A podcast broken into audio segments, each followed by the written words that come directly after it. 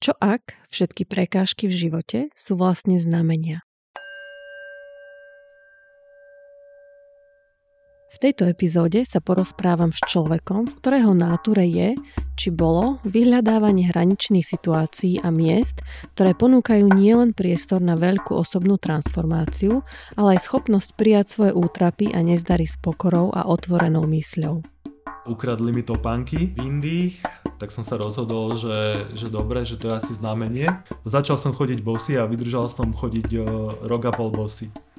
Niekedy až neuveriteľné zážitky neboli volaním po extrémoch, ale škola prepúšťania kontroly tam, kde sa jej možno až príliš strnulo držíme. Že odovzdať kontrolu, to je veľmi zaujímavá otázka, ktorú každý odporúčam, nech sa sám seba pýta, lebo ten, kto nevie odovzdať kontrolu, tak ja sa ho spýtam, že aká je tvoja viera. Matej Jurenka je učiteľ na Univerzite vedomého života, ktorý sa dá najlepšie opísať ako dobrodruh, ktorý zapustil korene.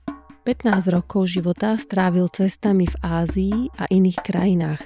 Žil v Indii po boku sádhuov, podnikal výpravy po indických pútnických miestach, ale aj po himalajských kopcoch, 7 rokov strávil učením jogy v Šanghaji a absolvoval aj viacero šamanských rituálov v amazonskom pralese. Chcel som poznať aj iné stavy bytia, iné stavy vnímania, iné stavy vedomia Momentálne žije uprostred prírody na strednom Slovensku, kde založil Centrum Prameň života, kde zároveň vedie cvičenia či organizuje pobyty seba rozvoja. Založil metódu rozvaha pohybu, ktorá kultivuje zdravie a čistú myseľ prostredníctvom vedomého pohybu. Napríklad skrze rozvahu pohybu, skrze pohybové zručnosti ukazujem slávnu prácu s životodarnou silou. Moje meno je Radka a v tomto podcaste vám chcem ukázať, že yoga je jedna, ale má tisíc ciest. Počúvajte prosím s chladnou hlavou. Ahoj Maťo. Ahoj Radka. Ja som si čítala o tebe tvoje cesty alebo tvoje zážitky, ktoré si mal počas tvojho života.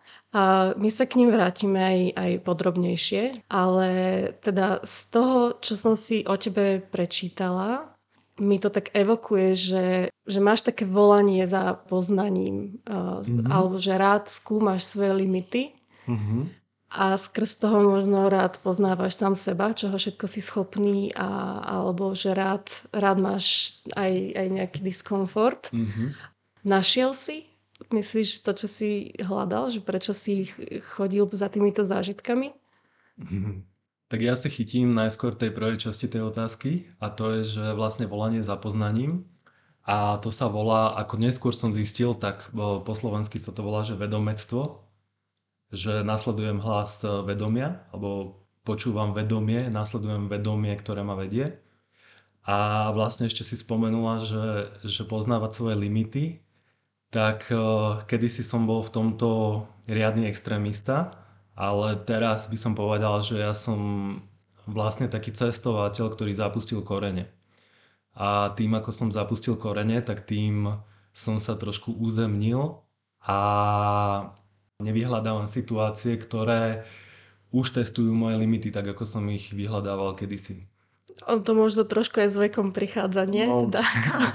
to je zaujímavé, že, že spomenul si to vedomectvo, že si išiel za, za svojim niekam, kde ťa ťahá tvoje vedomie mm-hmm. a to si mal už pred tvojou prvou nejakou ďalekou cestou, môžeme si aj povedať, že ktorá to bola. Teda čítala som, že si žil v Ázii dlho, 15 mm-hmm. rokov. Mm-hmm. Vieš čo, ja by som kľudne zašiel až do svojho detstva, kedy ako deti máme ten svoj svet taký veľmi farebný, by som povedal, že taký rozprávkový a vnímame veci, ktoré, ktoré strácame potom ako dospeláci. No a ja si pamätám, že ako dieťa tak som mal také volanie po cudzích krajoch a mne sa to zobrazovalo skrze egyptské pyramídy. Že som často ako dieťa v snoch e, videl pyramídy a sfingy a predstavoval som si, že budem archeológ. No a postupom času vlastne z dieťaťa, keď sa stala tá bytosť, keď som sa stal vlastne, keď som prešiel do puberty, tak samozrejme, ako to, každý to prežívame individuálne, ale tak u mňa samozrejme tie hormóny a vlastne rôzne Rôzne tie situácie, ktoré sa mi diali, tak o, samozrejme spôsobovali určitú formu prerodu v tej osobnosti mojej. A vtedy som začal intenzívnejšie vnímať ten hlas, že, že by som naozaj chcel o, ísť do sveta a poznávať iné kultúry. A to, prečo si aj ty tu a čo máme spoločné, že, že prišla ku mne yoga veľmi mystickým spôsobom, že bol som u kamaráta na chate v Záhorskej Bystrici pri Bratislave a tam som mal taký veľmi živý sen, že videl som, ako sedím eh, v meditačnej pozícii, v jogovej pozícii a ráno, keď som sa zobudil, tak eh, veľmi zostal ten sen mi vrytý do pamäte. Že on bol takmer taký lucidný. Ja som si tak skúsil sadnúť, že ako som videl v tom sne, úplne bez šance, tak si hovorím, že fúha, nemal som šajnu o tom, že čo je to yoga, ale pamätám si, že, že v tej meditačnej pozícii ja som cítil obrovskú bláženosť a obrovský nadhľad nad tým, že kto som a, a čo sa deje okolo mňa, veľmi silné vnútorné zmierenie, tak e, bol to práve ten pocit, ktorý sa mi vril do pamäti, respektíve ktorý mi tak utkvel ráno a si hovorím, že wow, lebo tým, že som bol, som mal okolo, to už som bol vlastne, dá sa povedať, že 19-20 ročný, že dá sa povedať, že určitým spôsobom na konci tej puberty, ale dá sa povedať, že bol som celkom zmetený, lebo ono, bola mi akoby spoločnosťou a rodičmi ponúknutá určitá cesta, alebo ukázané, že tady to by sa mohol ísť a toto by sa mohol vyštudovať a uh, týmto spôsobom by som mohol žiť. Ale mne sa to nepáčilo a nepozdávalo sa mi to. Navyše som bol aj veľký rebel. No a vnímal som, že niečo je na mne vynimočné, ale nevedel som, že čo, že, že ako, inými slovami, že ako by som mohol rozvinúť dar tvorivého potenciálu, ktorý som dostal do vienka. No a vtedy vlastne toto bolo pre mňa znamenie, keďže už som vnímal, že existuje niečo ako znamenia v živote, že povedzme to naše vyššie ja alebo vesmír s nami komunikuje aj prostredníctvom znamení a rôznych nemov, takže tak toto určite je jedno z tých znamení. Tak uh, som sa zobudil a si hovorím, že wow, že aký sen, že, že ja videl som sa tam, ako som potom neskôr vyzeral, keď som bol v Indii, že som mal dlhú brádu, mal som dlhé vlasy, mal som dredy, veľmi dlhé a sedel som v tom lotosovom kvete, som meditoval a to som ešte nevedel, že, že naozaj, že to budem ja. Pre mňa to bol nejaký vzor, ktorý sa mi prisnil. a tak som išiel vlastne domov, som sa rozlúčil s kamarátom a, a predstav si, že tam, kde bývajú moji rodičia, išiel som priamo k rodičom do rodičovského bytu. Stretol som susedu, ktorá precvičuje jogu v dennom živote. Úplná náhodička. No a hovorím jej o tom sne a ona mi povie, že však počúvaj, poď na chvíľočku ku mne. Tak som išiel k nej a ona mi ukázala knihu Yoga v dennom živote a to bol pre mňa taký prvý stret s jogou.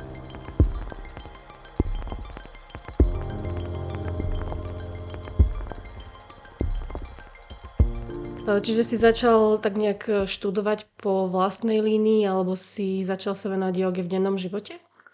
Vieš čo, nedá sa povedať, že som sa začal venovať joge v dennom živote, lebo vtedy som vlastne okrem eh, tej mojej susedy nikoho nepoznal, len eh, ja po prečítaní tej knihy, mňa tá kniha veľmi uchvátila aj tým, že okrem vlastne asán, čo sú jogové pozície, popisuje aj zdravý životný štýl viac komplexne.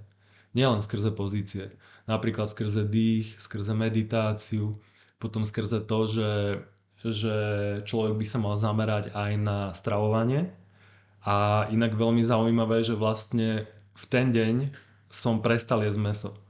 Lebo to sa všetko rýchlo zomlalo a teraz nehovorím, že každému sa to tak deje, ale mne sa to jednoducho tak stalo, že ten sled udalosti bol taký, že prišiel som z tej chaty, stretol som susedu, požičala mi knihu Začal som tú knihu čítať ten večer a ten večer, ako som sa dostal na kapitolu, že jogini sú orientovaní na bezmesitú stravu, tak som prestal jesť meso a doteraz ho nejem.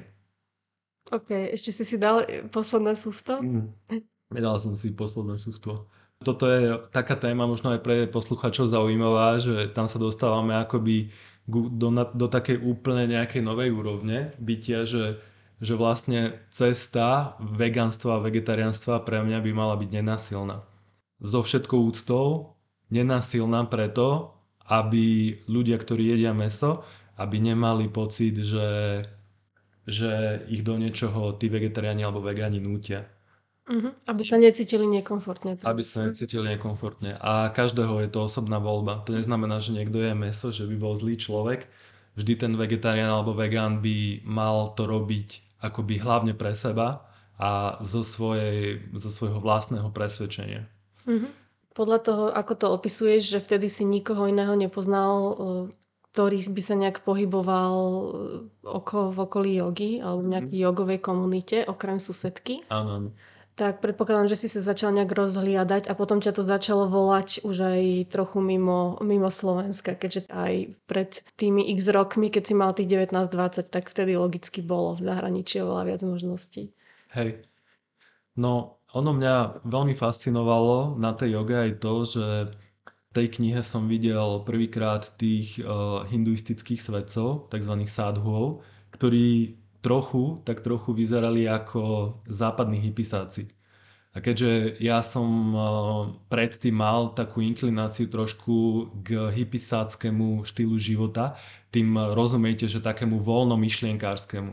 Že som sa učil žonglovať, eh, točiť s ohňami, s palicami, hral som na džembe, dokonca predtým som už bol v Afrike, že veľmi ma chytil tento smer. Eh, rozvíjať sa aj hraním na bubnoch tak eh, v tej eh, joginskej knižke som videl, že vlastne tam nejako tiež títo, títo sadhuovia, títo svätí muži, oni majú tie dlhé vlasy a tie brády niekedy na ošnice, ale oni sú väčšinou jogíni a takí, že naozaj, že oddaní, ako si to ty nazvala, že tá cesta poz, poznania alebo volanie po poznaní, tak to bola pre mňa prvá taká akoby vizuálna podoba toho, tej mojej blízkej budúcnosti.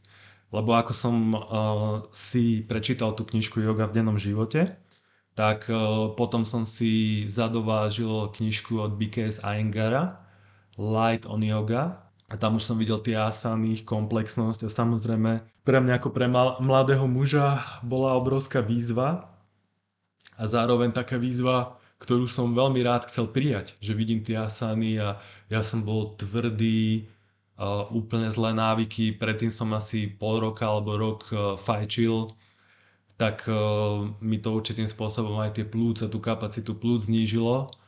Ale našťastie veľmi rýchlo mi to došlo, že, že aj skrze práve tento sen, akoby skrze tú ochranu tých bohov, že toto nie je pre mňa. A dal som sa na, teraz to volám ja vedomecká cesta, ktorá veľmi dbá na zdravý životný štýl.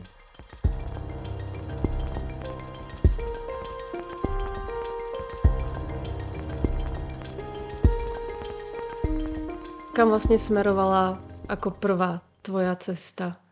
V 18 som bol prvýkrát v Indii, to som išiel s kamarátom stopom. Sme išli cez Maďarsko, Rumunsko, Bulharsko, Turecko, Irán, Pakistán Trvalo nám to nejaký mesiac, takisto sme sa dostali naspäť. Bol som úplne mladý chalan, dá sa povedať, že, že som zo všetkého bol úplne, úplne prekvapený a úplne nadšený, že čo to vidím okolo seba, že úplne iný životný štýl. Tam sme boli nejaké 3 mesiace.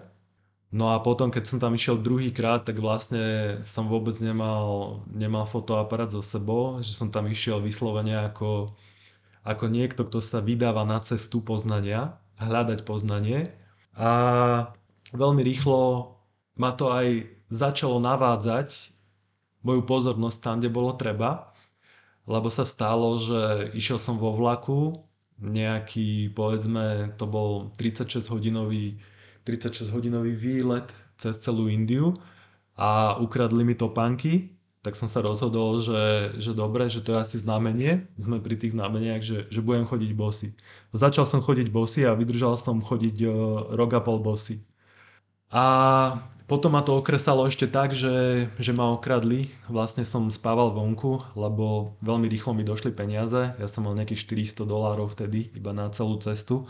A to som sa vydal akože na niekoľko nočnú cestu, že vôbec som nevedel, že ako si budem zarábať, z čoho budem žiť. A to, bol, a to bolo aj súčasť tvojho plánu, nie? Že, že byť trošku taký odkazaný na, že zo dňa na deň, na niečo, čo a... príde a, a neplánovať to príliš.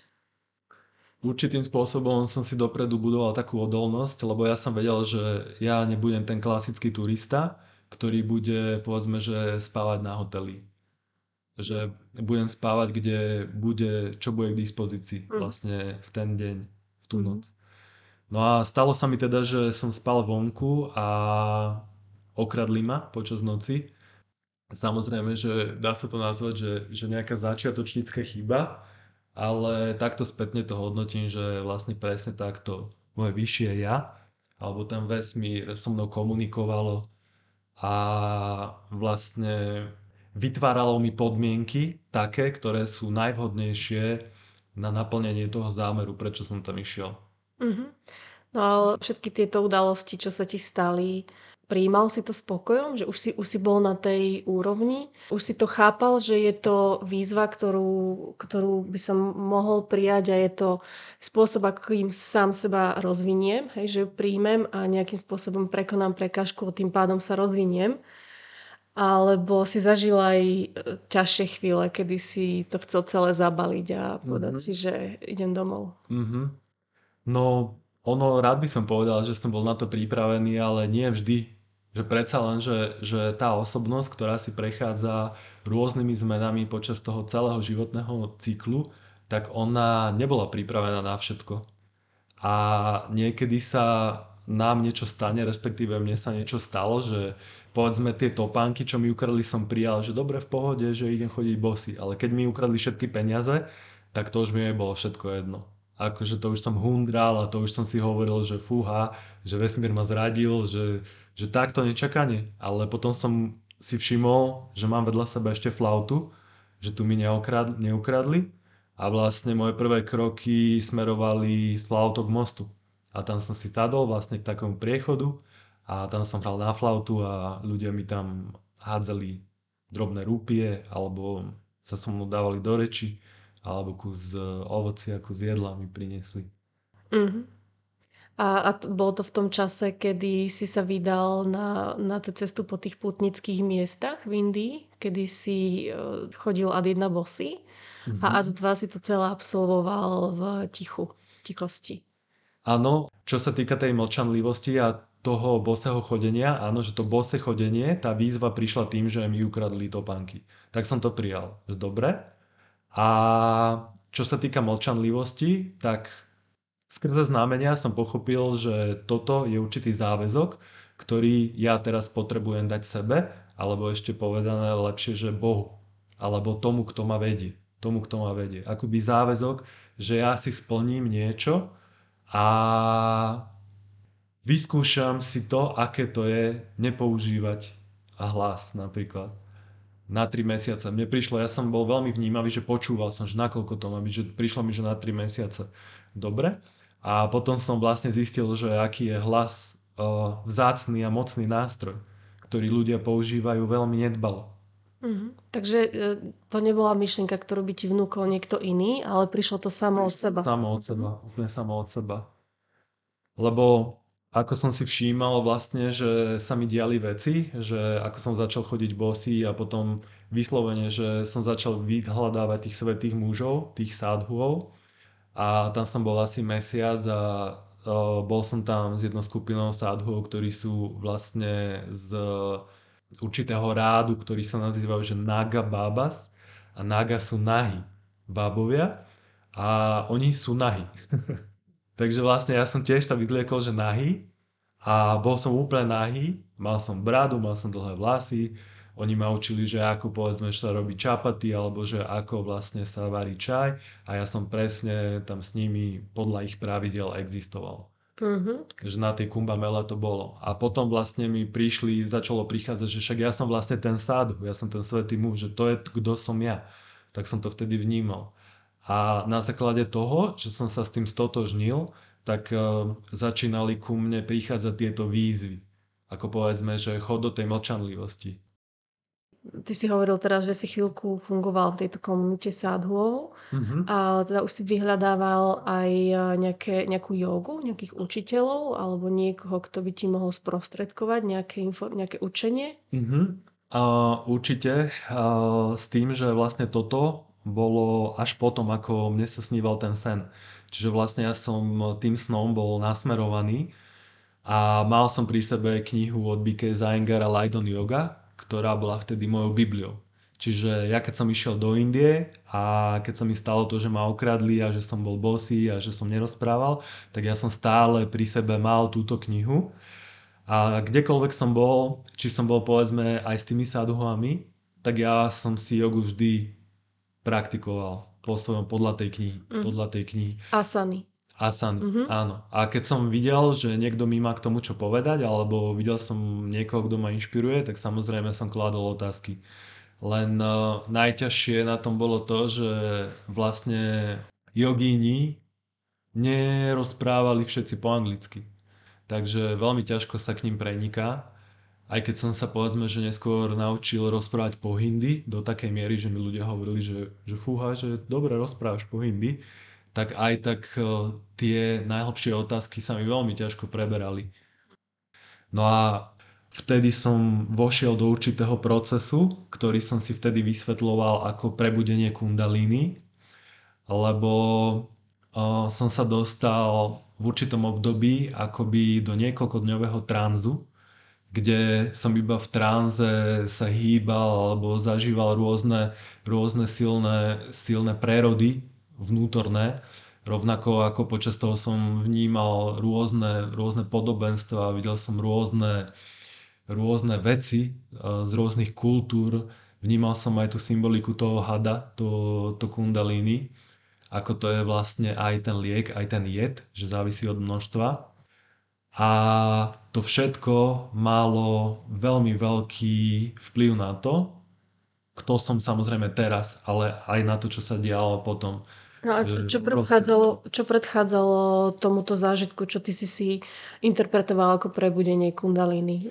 No, čo predchádzalo tomuto zážitku, to, že som začal cvičiť jogu Mhm. a to, že som sa rozhodol ísť do Indie, to, že som e, sa rozhodol prestať jesť meso, to, že som sa rozhodol, povedzme, ísť do zážitku, kde nemám garantované absolútne nič, lebo som vôbec nevedel, čo ma čaká a dokonca som bol kvôli tomu ochotný spávať vonku napríklad.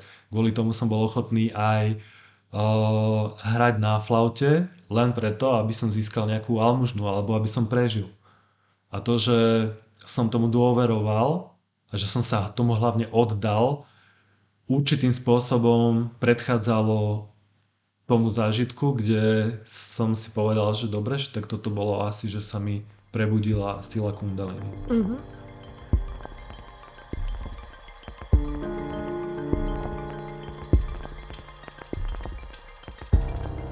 Ty máš uh, veľmi pokročilú kvázi asanovú prax, alebo teda ty si rozvinul, k tomu sa dostaneme, aj svoju vlastnú metódu Mhm. cvičenia.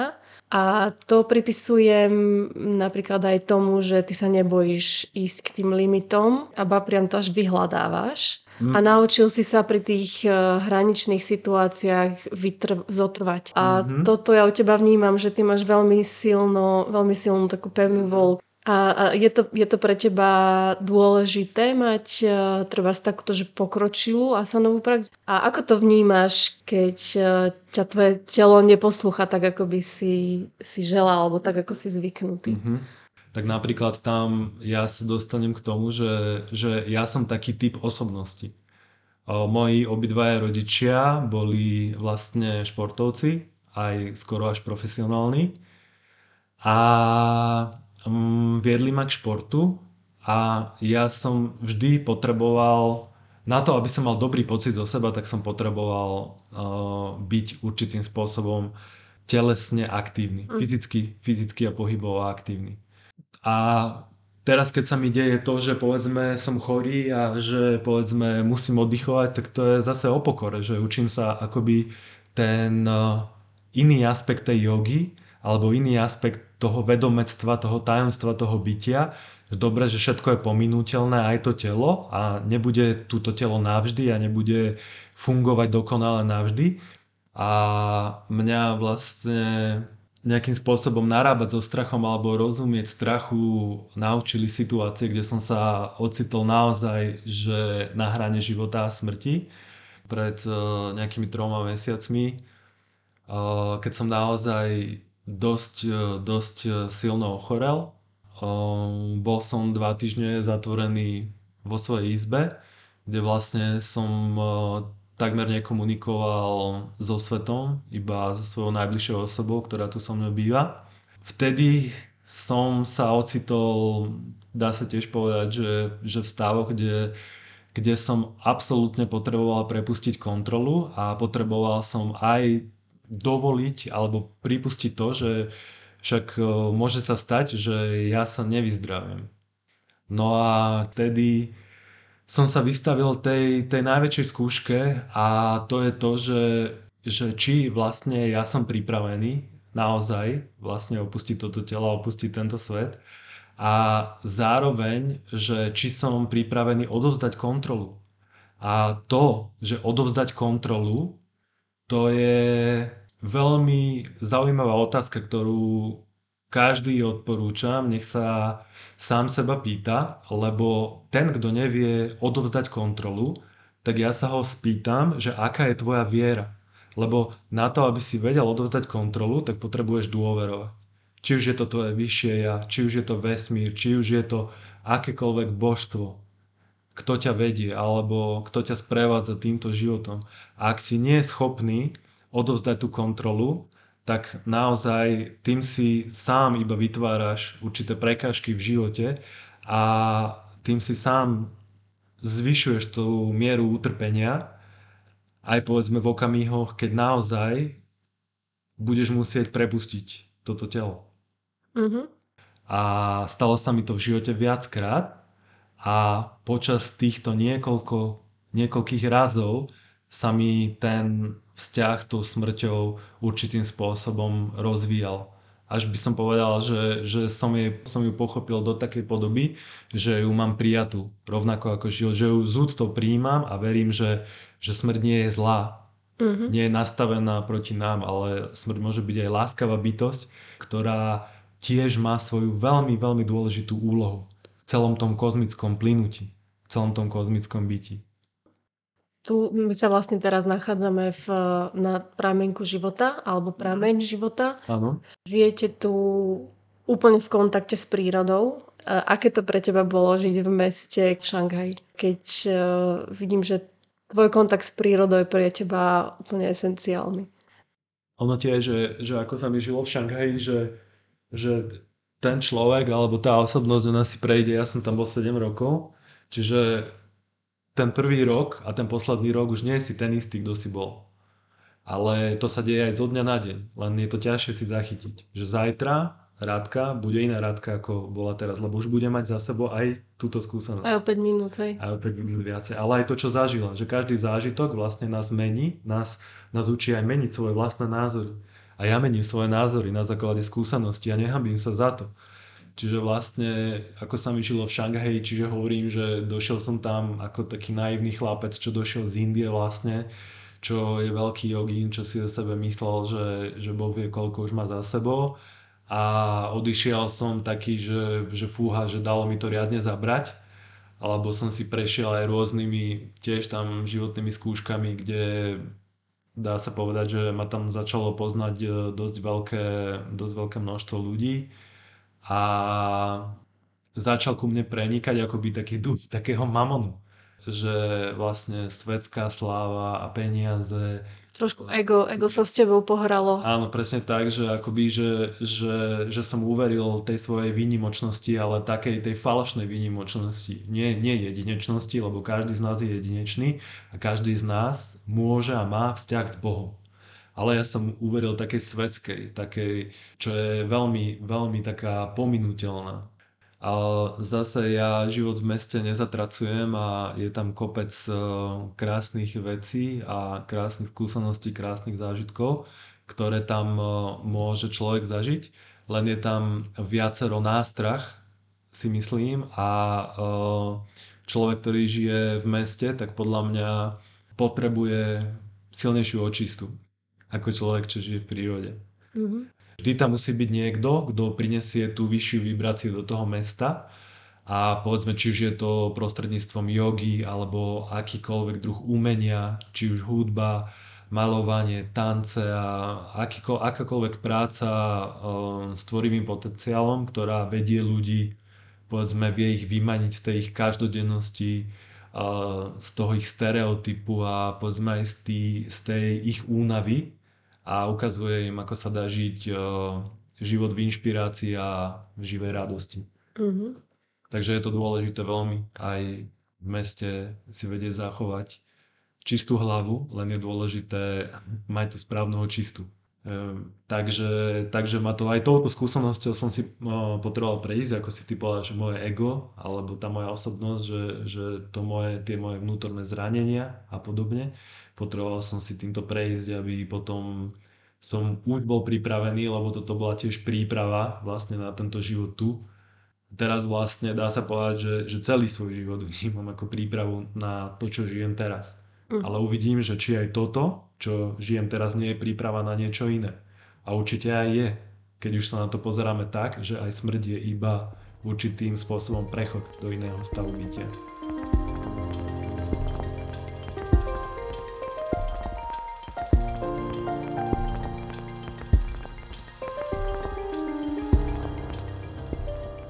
Hovoril si, že si teda začal vyčovať e, jogu nekonečného úzla. To je teda taká, taký nejaká metóda, ktorú si ty prijal, že ty budeš posúvať ďalej. Uh-huh.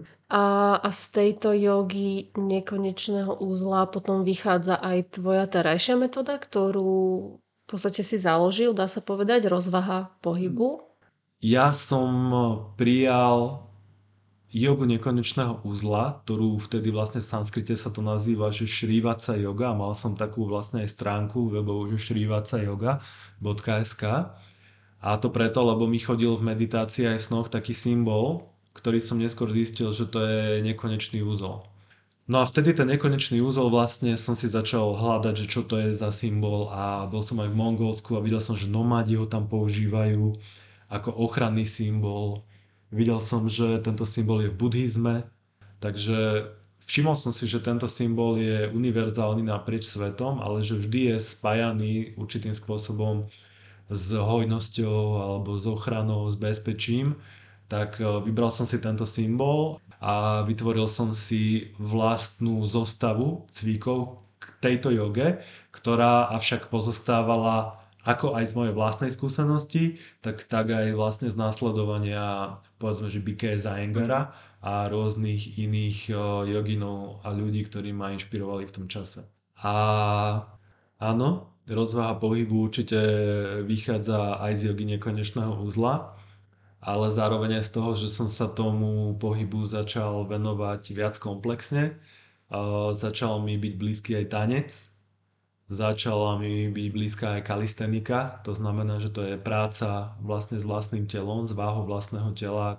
A z Číny mi zostalo tai chi, to, že som mal vlastne svojho učiteľa tai chi a ten vzťah k práci so životodarnou silou, čo som neskôr vlastne pretransformoval do metódy, ktorá sa nazýva vlastne vlnenie živy a tá je súčasťou rozvahy pohybu.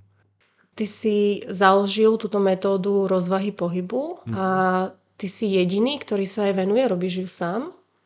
No, postupne, ako sa rozvaha pohybu vyvíja, tak uh, snažím sa zaškoliť si aj nejakých uh, svojich učiteľov.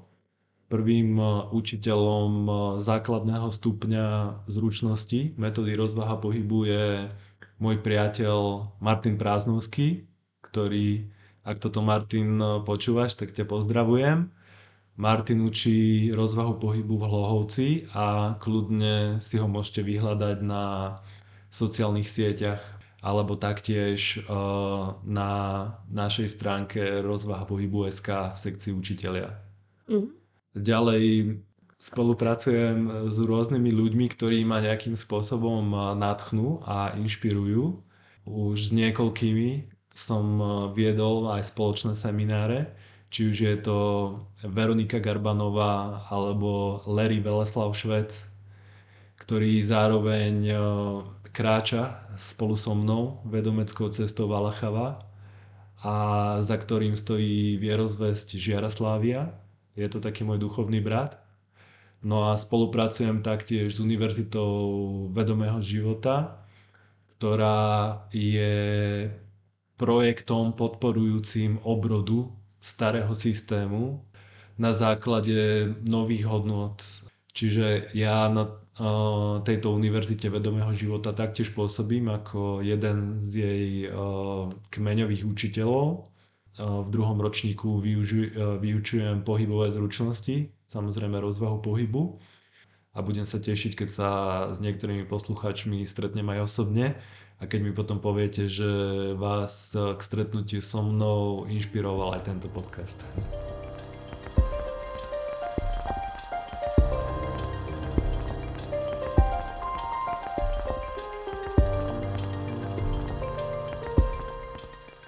Kedy si sa dostal k tejto svojej pokročilej praxi, že hand balancing, hej? Že to je, keď si človek otvorí tvoj profil, mm-hmm. tak to je také najvypuklejšie, že vyzerá, že, že tomu venuješ hodne času.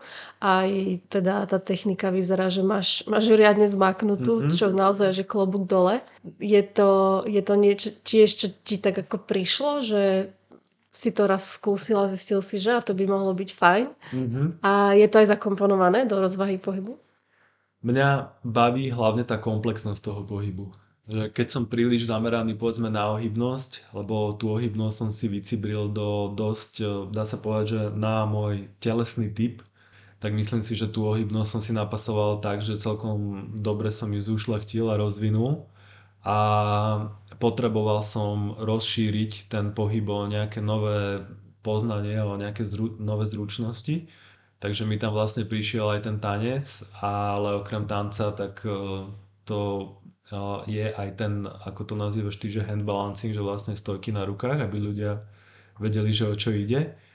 A to je pre mňa veľmi prepojené s rovnováhou, keďže vlastne tá rovnováha aj vlastne rozvaha pohybu, názov tej mojej metódy, kde rozvaha, to slovo rozvaha je akoby rozloženie váhy, kde je veľmi dôležité udržiavať vedomý kontakt so svojím stredom. Vtedy som v rozvahe, keď viem, kde je môj stred. Uh-huh. A viem, koľko si môžem dovoliť vychyliť sa doprava alebo doľava, tak, aby som, povedzme, že nespadol z lana, keď chodím po lane.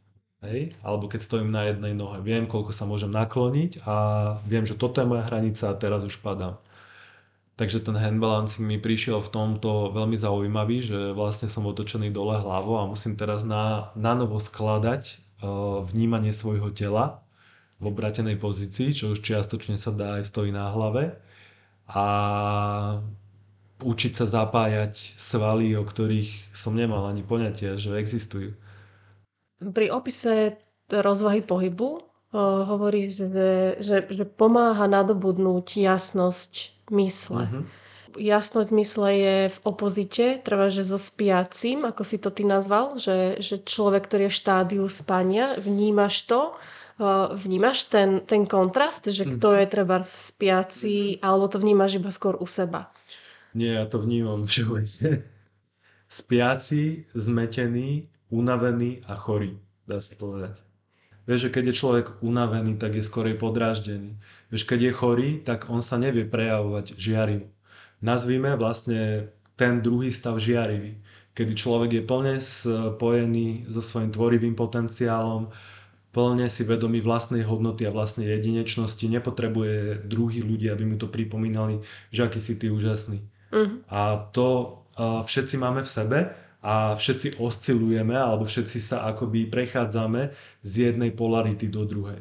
A tam je to opäť o rozvahe a o tom, že do akej miery ja som si vedomý toho. Do akej miery ja môžem ovplyvniť to, že či som zdravý, alebo či som žiarivý, žiarivo pôsobiaci, alebo či som unavený, ufrflaný, mrzutý. Keď je telo choré, keď má chrípku a že kašel, je to znamenie, že, že kašlem, tak vtedy vlastne som chorý.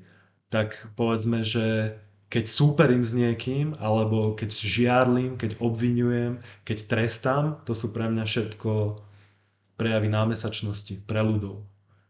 To nie je zdravé pre mňa. Podľa toho, ako sa ten druhý človek prejavuje, ja už viem, že toto je prejav unaveného človeka.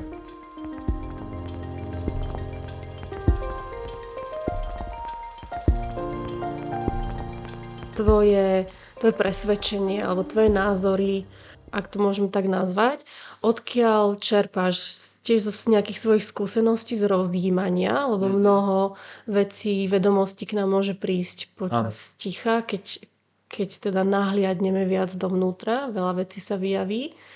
Alebo máš e, nejaký zdroj, nejakého učiteľa, ku ktorému treba s kým sa radíš, s kým vedieš e, rozhovory, mm-hmm. alebo nejakú literatúru, mm-hmm. Nejakú tradíciu duchovnú. Samozrejme, mám mnohých učiteľov a mnohých priateľov, s ktorým sa radím, ale veľmi dôležité sú pre mňa spontánne vnemy, ktoré ku mne prichádzajú. Len treba si uvedomiť, že nikdy sa nestane, že správny vnem sa dostane k nesprávnemu človeku. Že najskôr ten človek, rovnako ako povedzme kováč, remeselník, musí prijať to, že je kováč a ide si tou cestou a učí sa napríklad vykovať tú podkovu alebo čokoľvek a následuje majstra.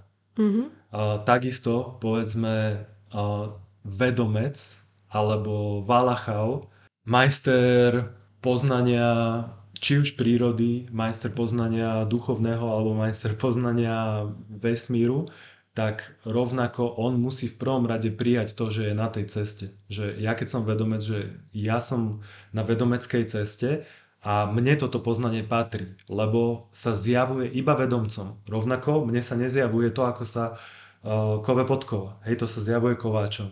Čiže pokiaľ ja viem, že kto som a uh, mám prijaté svoje poslanie, že toto som ja, ja som na vedomeckej ceste, ja som vedomec, alebo ja som valachal, tak vtedy viem, že ku mne chodia vnemy, ktoré patria vedomcovi, alebo valachavovi. Po starom pre mňa to bolo joginovi. Mm. A ja sa hlásim e, k náuke alebo k vierozvesti, ktorá sa nazýva Žiara Slávia a to je vedomecká náuka, ktorá je pomenovaná slovensky alebo slovansky a pomenúva tajomstva vesmíru práve e, rodným jazykom a rodnou rečou. Mm-hmm. V minulosti to bolo ako keby poslanie jogína, ktoré si prijal a to si zanechal? Alebo teda na hlavnú koľaj sa dostalo, že si prijal poslanie Valachau v tej vierozvesti Žiaroslavia. Čo to znamenalo? Alebo čo to všetko obnáša? Ž- Žiara Slávia. Žiara Slávy. Žiara Slávia. A vlastne, že kedysi jogínske, a teraz uh, vedomecké až Valachau, že či sa to zmenilo. Nie, nezmenilo sa to, iba sa to transformovalo. Iba som to jasnejšie uchopil. A čo to obnáša byť Valachau? Tak byť Valachavom pre mňa obnáša hlásiť sa k svojmu poznaniu. Pre mňa obnáša aj svojím spôsobom výzvu žiť to, čo naozaj hlásam. To je pre mňa veľmi dôležité. Byť Valachau pre mňa znamená rozumieť tomu, čo žijem. A keď tomu nerozumiem, tak vždy mať tendenciu k tomu, aby som tomu rozumel. Teda vždy je pre mňa priateľnejšie mať jasno, ako mať zmetok. A znamená to, že keďže som Valachal, tak mám svoju vierozvesť. A to je na tom najdôležitejšie. Že mám nástroj, ktorý nazvem náuka, alebo mám nástroj, ktorý nazvem vierozvesť. A slovo vierozvesť je kombináciou dvoch slov. viera a zväzť. Čiže viera je niečo, čo potrebujem prijať a zväzť je to, že vieru, ktorú mám, že ju šírim ďalej. Inými slovami ju zvestujem. A môžem ju zvestovať aj tým, že o nej rozprávam, ale môžem ju zvestovať aj tak, že napríklad skrze rozvahu pohybu, skrze pohybové zručnosti ukazujem slávnu prácu s životodarnou silou alebo prácu s energiou, ako to majú napríklad tajči, že je to, že je to práca s či, tak my máme vlnenie živy, že je to práca so živou. Je to zušľachťovanie životodárnej sily v tele a je to zušľachťovanie rôznych síl a rôznych pôsobení a rôznych aj, môžeme to nazvať tlakov, ktoré zažívame a ktoré keď nevieme usmerniť, tak sa nám prejavujú či už v hmotnom tele ako choroby, na fyzickom tele alebo v citovom tele ako rôzne zranenia. A keď vlastne pracujeme s touto životodárnou silou, tak vieme tieto zranenia či už na tom citovom tele, ale aj na tom hmotnom tele uvoľniť.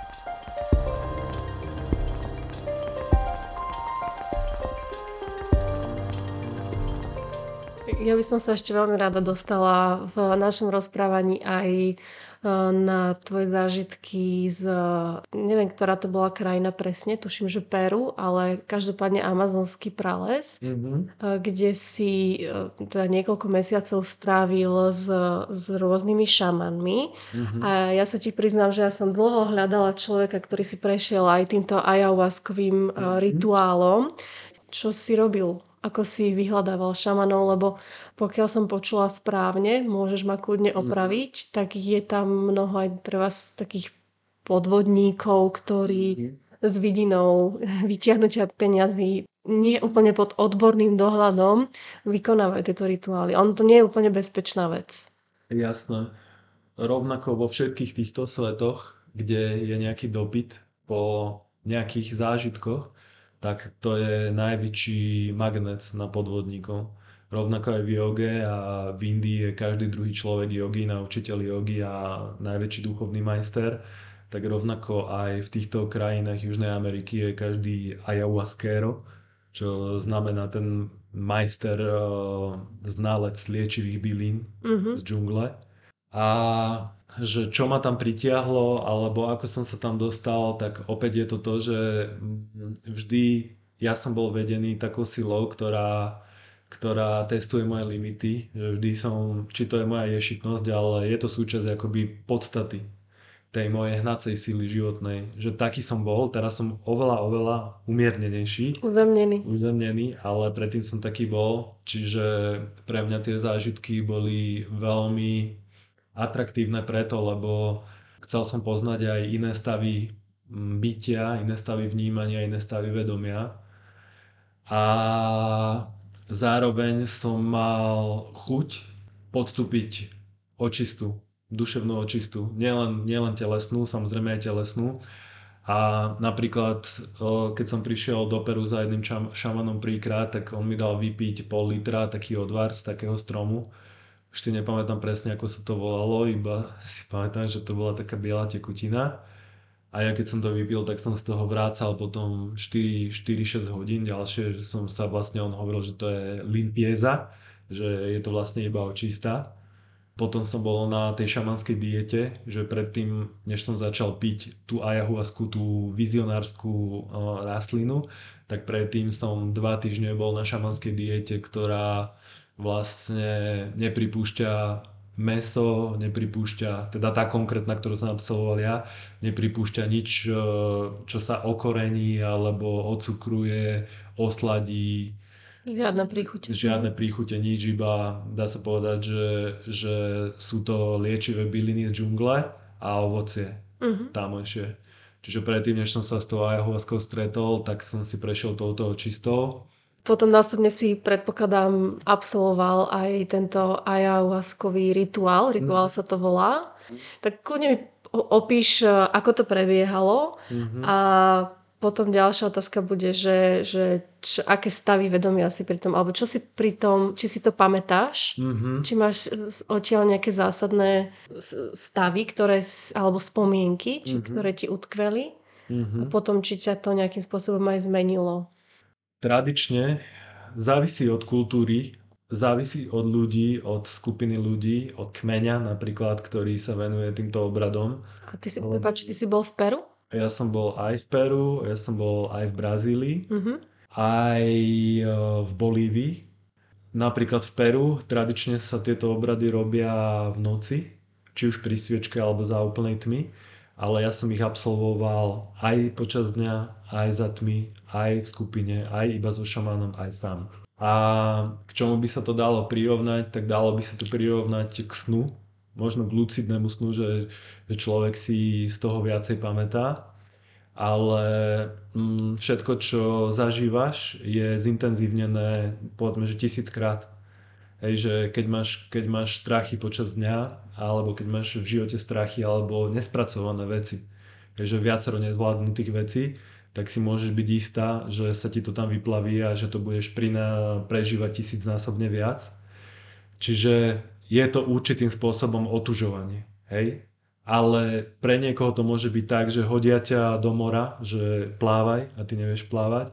A dá sa to ale aj veľmi, tak by som nazval, že dôstojne, že postupne, hej, jak som hovoril ja, že, že ideš najskôr na tú dietu a potom, že si vyberieš človeka, ktorému dôveruješ alebo ktorého ti odporúči niekto, komu ty dôveruješ a začneš povedzme úplne máličko to piť, iba si najskôr privoniaš k tomu a nevyhľadávaš tie extrémne zážitky, že hneď chcem ísť povedzme s tou holou kožou na trh, tak vtedy je väčšia pravdepodobnosť, že sa ti nestane to, čo sa stalo mne že si vystavená tým najintenzívnejším prakticky zážitkom, čo môže byť užitočné, ale nemusí. Zase závisí od toho, že ako to spracuješ. Hej? Niekedy to spracovanie, niekedy to pre ľudí, lebo to je podobné ako šoková terapia. Hej? Preto možno mne zostalo, že už nepím síce ayahuasku, ale otužujem sa v zime, že je to kvázi stále taká šoková terapia, ale už mi to je oveľa aj prirodzenejšie, aj príjemnejšie.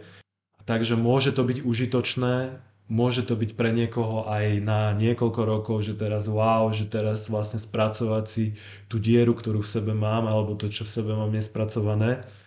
Mne taký najintenzívnejší zážitok trval možno 2 roky, ktorý som si spracovával z toho. Uh, som sa dával dokopy, čiže tam je vlastne opäť otázka na každého, že do akej miery si ty vieš, alebo do akej miery si, vážení poslucháči, vy viete zodpovedať za svoj vlastný zážitok. Že zodpovedám si ja za ten zážitok a nie nikto iný. Ani ten šaman. On za ňo nezodpovedá.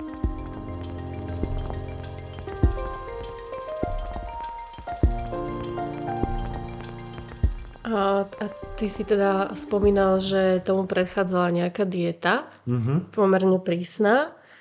A to je otázka, že, že prečo je táto dieta uh, potrebná. Mne sa natiská teda taká interpretácia, že, že je to druh očisty tela, lebo len aspoň v hrubo očistené telo dokáže zažiť nejaké zmenené stavy vedomia. Mm-hmm. Také, ktoré ho možno nie, ktoré mu neublížia. Mm-hmm. Tak to si to ja interpretujem. Mm-hmm. Je to pravda? Alebo, alebo to má ešte nejaké iné vysvetlenie? Mm-hmm.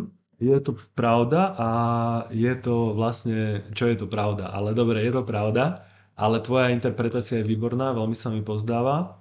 Ja k nej doplním akorát ešte to, že naozaj, že ono vlastne sme to, čo jeme. A tá naša západná strava je silno toxická. O tom myslím si, že nie, nie je pochyb. Že každý človek, kto bol aspoň raz v supermarkete, tak uh, mi dá aspoň čiastočne za pravdu, že to, čo tam predávajú, že sa nedá povedať, že to je prírodzená strava. Rôzne umelé sladidlá, potravinové doplnky, rôzne Ečka, dochucovadla, dovoňovadla, dofarbovadla, konzervanty. Hej, že to sa nám ukladá do toho tela. No a vlastne, keď si dáme do tela rastlinu, v tomto prípade ayahuasku, tak oni ju volajú indiani, že to je kráľovna džungle. Je to pre nich bytosť. No a si predstavme, že ona je vlastne taký akoby duchovný rengen. ako máme magnetickú rezonanciu, ako máme rengen, že si dáme zrengenovať napríklad zuby, tak ona je takým duchovným rengenom. A teraz ona vás duchovne zrengenuje a nevidí skrze vás práve skrze tie úsadeniny a skrze tú toxicitu, ktorú v sebe máte. A ktorú v mm. sebe samozrejme, že do určitej miery som mal aj ja. Ale preto som sa rozhodol ísť na tú šamanskú dietu, práve to, aby som sa čo najviac očistil. Vlastne čo je ayahuasca? To je, je to tekutina, pije sa to? Je to nejaký výťažok z nejakého stromu? Uh-huh, uh-huh. Je to tekutina, pije sa to a je to vlastne taký čaj, akoby výluch z dvoch rastlín.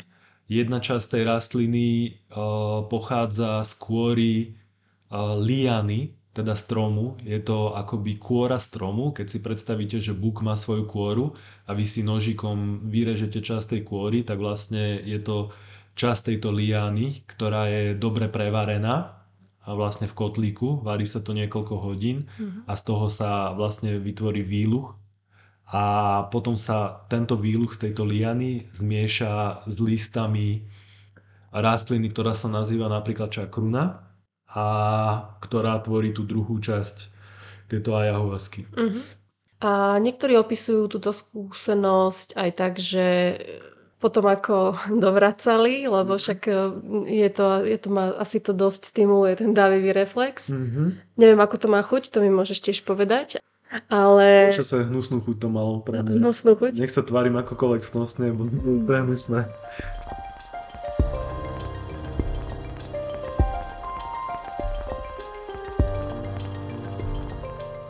Povedal si, že zažívame si teraz nejak taká, také akoby obrodenie, hej, že, mhm. že sme vystavení alebo konfrontovaní sme situáciám, ktorým, pri ktorých musíme prepušťať kontrolu.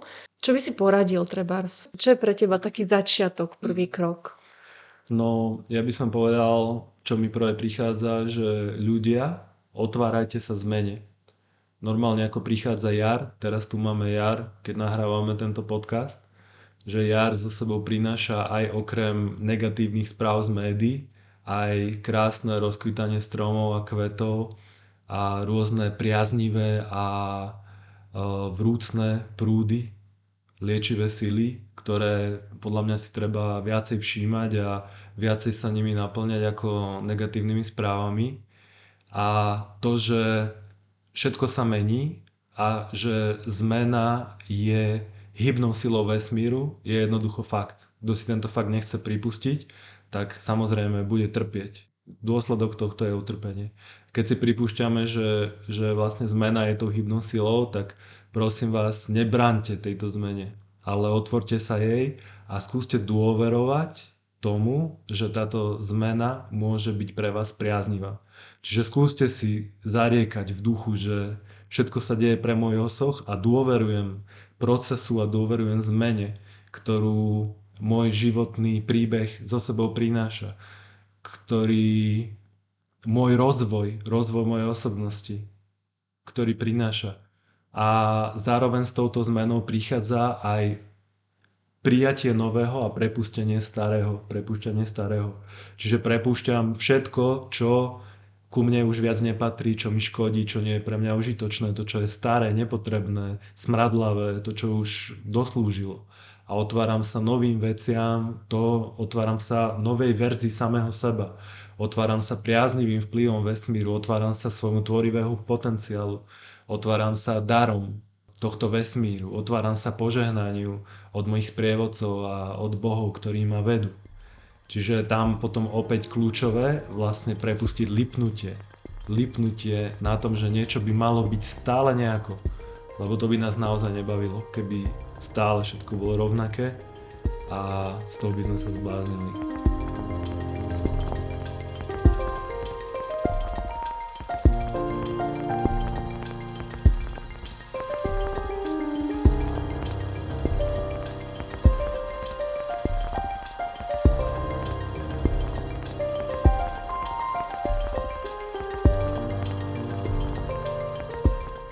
Na záver ešte malá prozba a veľké poďakovanie. Ak sa vám podcast páči, pokojne ho zdieľajte či odporúčte tým, koho by mohol zaujímať. Poteším sa, ak kliknete na odoberanie nových epizód vo vašej podcastovej aplikácii. Nápady na novú tému či hostia mi môžete poslať cez môj Instagram na rdk počiarkovník yoga. Ďakujem za počúvanie.